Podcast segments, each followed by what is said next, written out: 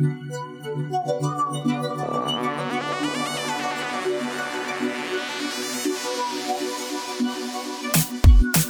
listening to the B School Podcast. I'm your host, Taylor Elise Morrison, embodiment coach and founder of Inner Workout. Consider B School your invitation to becoming a student of yourself. So come on, let's get studying. Hey there! Welcome back to another episode of B School. I'm excited about today's content. I just want to honestly catch up with you. At this point, we are well into the second quarter of 2020. We're almost a month into it. And I just thought it was time for me to actually share like what's up with me. There's a lot that shifted since I've done an update episode like this. And you people who listen to this podcast, I consider you like my ride or dies. Like you are rooting for me in ways that I always appreciate. And so I think it's nice for me to share what's going on behind the scenes off of the mic, like outside of what I show on social media. So what's new?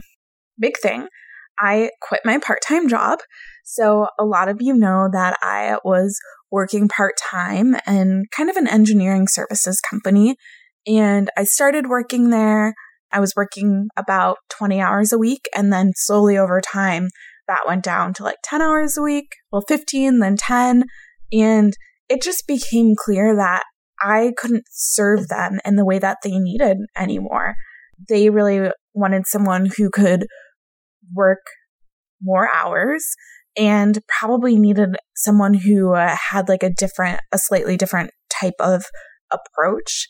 And that wasn't me. I couldn't in good conscience say, okay, I'm going to take on more responsibility here, because I know that that's not what my heart is in. My heart is really in building this podcast, building Inner Workout. And so I made the decision to step back. And that was back in February. I officially gave them notice, and March 1st was February 29th was my last day, 28th, I think, because 29th was a Saturday, I believe. So that was my last day. And then March 1st, I didn't have a part-time job anymore. And then all of this stuff with Corona happened. So that's why it's been very interesting. So yes, I did quit that part-time job.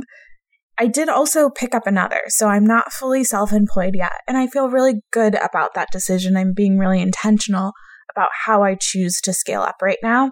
And I know for a long time, my goal was to be self-employed in 2020.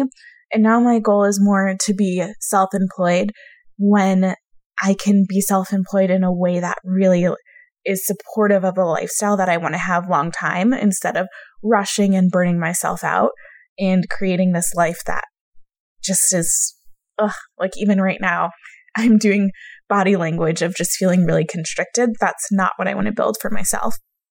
So I picked up a part-time job, community managing for AmpJar. Another thing that's been a little bit interesting, because I was supposed to help build community in Chicago, and I can't exactly do that in the same way right now, because there aren't in-person communities that I can go to. So let me tell you a little bit about AmpJar. AmpJar, I consider them like a collaborative marketing company. I remember I saw this job posting and I thought it was really interesting. And so I went ahead and applied. What I loved about it is that there was a lot of flexibility in how much time someone would give. I tend to work maybe about 5 hours a week for them.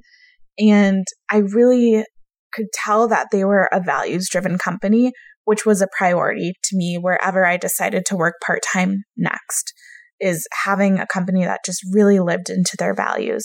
So AmpJar is a collaborative marketing company. And what they do is they help brands grow together. So with the Inner Workout, I could go on the AmpJar platform and I could say, okay, I want to shout out another brand. Say what's something that's aligned. Maybe it's like an essential oils brand or a cool candle brand. And I might shout them out on my Instagram stories or in my weekly self-care Sunday newsletter for Inner Workout. And now all these people on my list or who follow Inner Workout on Instagram get exposed to this other brand. And then they work on a karma system So then I get credits, and then someone else could shout Inner Workout out to their audience to get credits. And the way they match it up is making sure that you have the same target demographics. Maybe you're around the same price points, so it makes sense. It's not like I would just shout out some like $3,000 piece of workout equipment when my offerings are much lower priced, and that wouldn't make sense as much. So when I knew I really wanted this role was when I talked to the founder, Pete, and his wife is a small business owner, and he was just saying, yeah, I just want brands to stop putting money in the pockets of Facebook and Instagram to do all of these ads and put money in each other's pockets by sharing customers and really just easily and authentically sharing content and sharing products that make sense to their audience. So yeah, my job with them is just to build community and to share their platform with other people.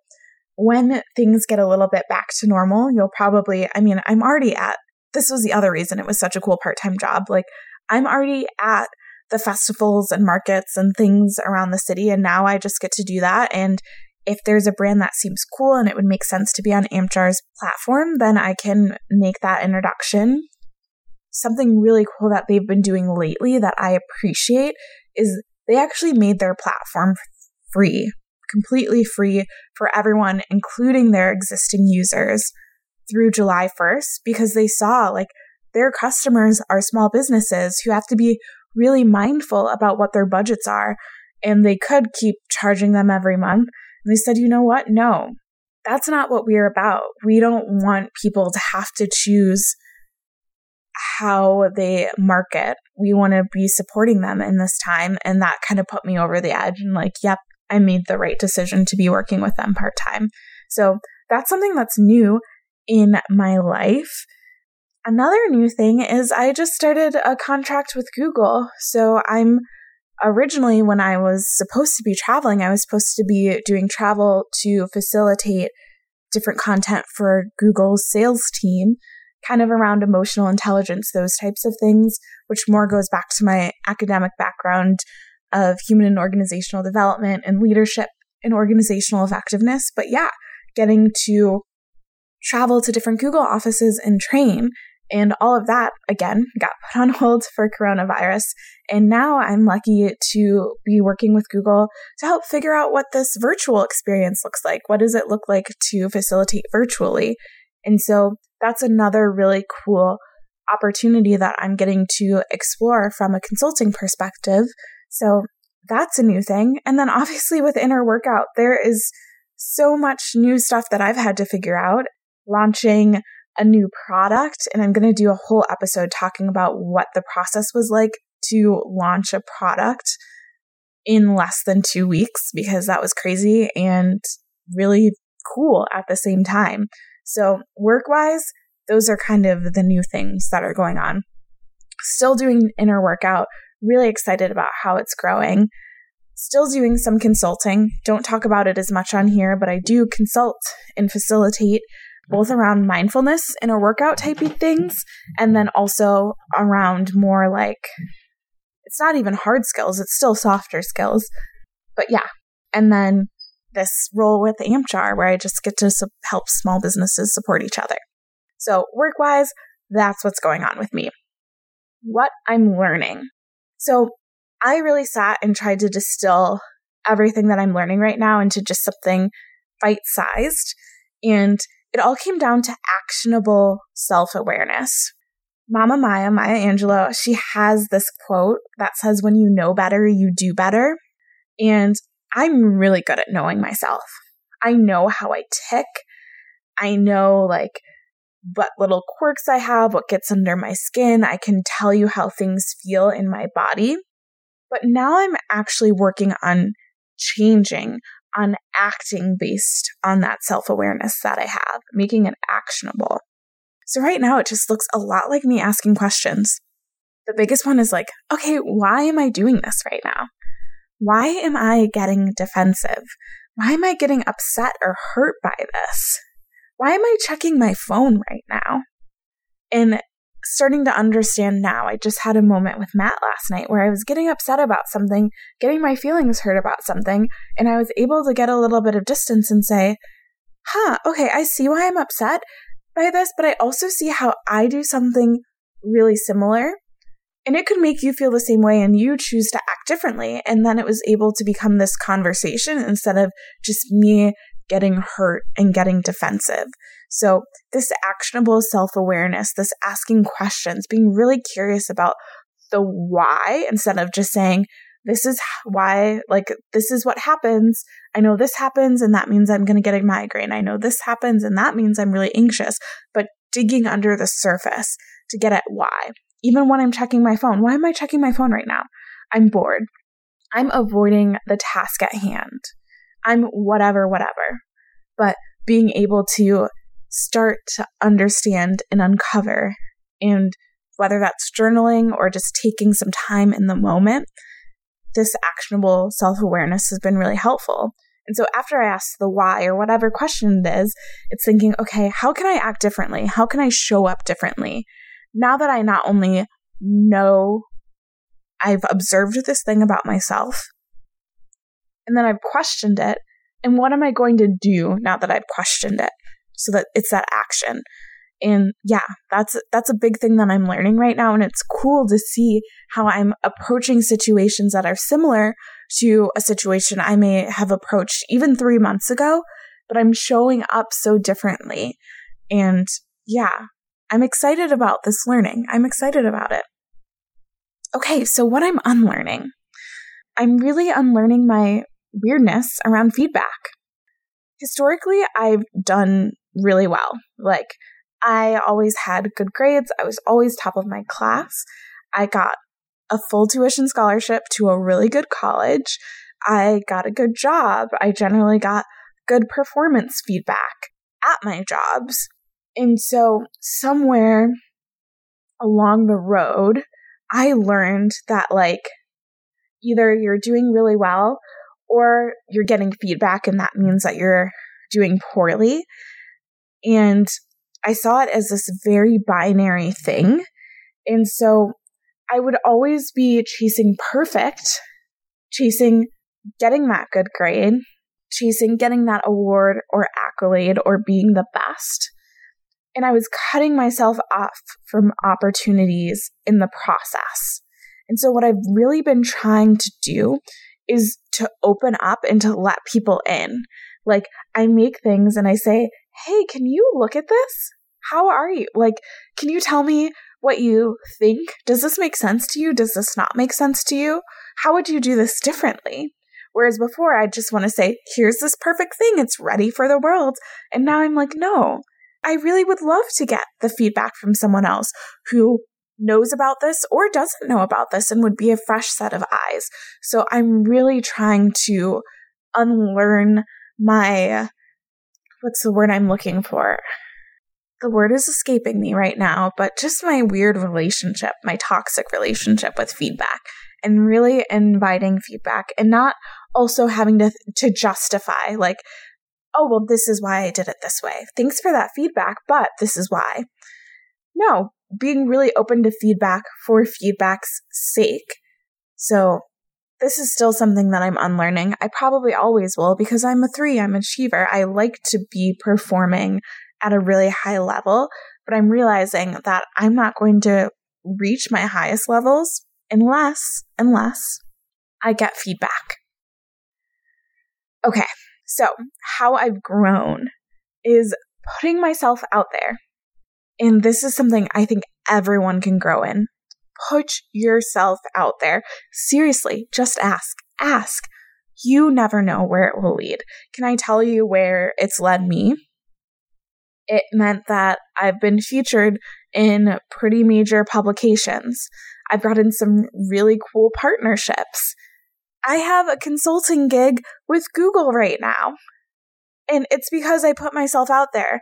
I would look and be like, oh, I don't know if I'm qualified. I don't know if I quite fit. Someone else is probably better. But I put myself out there and I asked, can we have a conversation? Or I applied or I sent a pitch.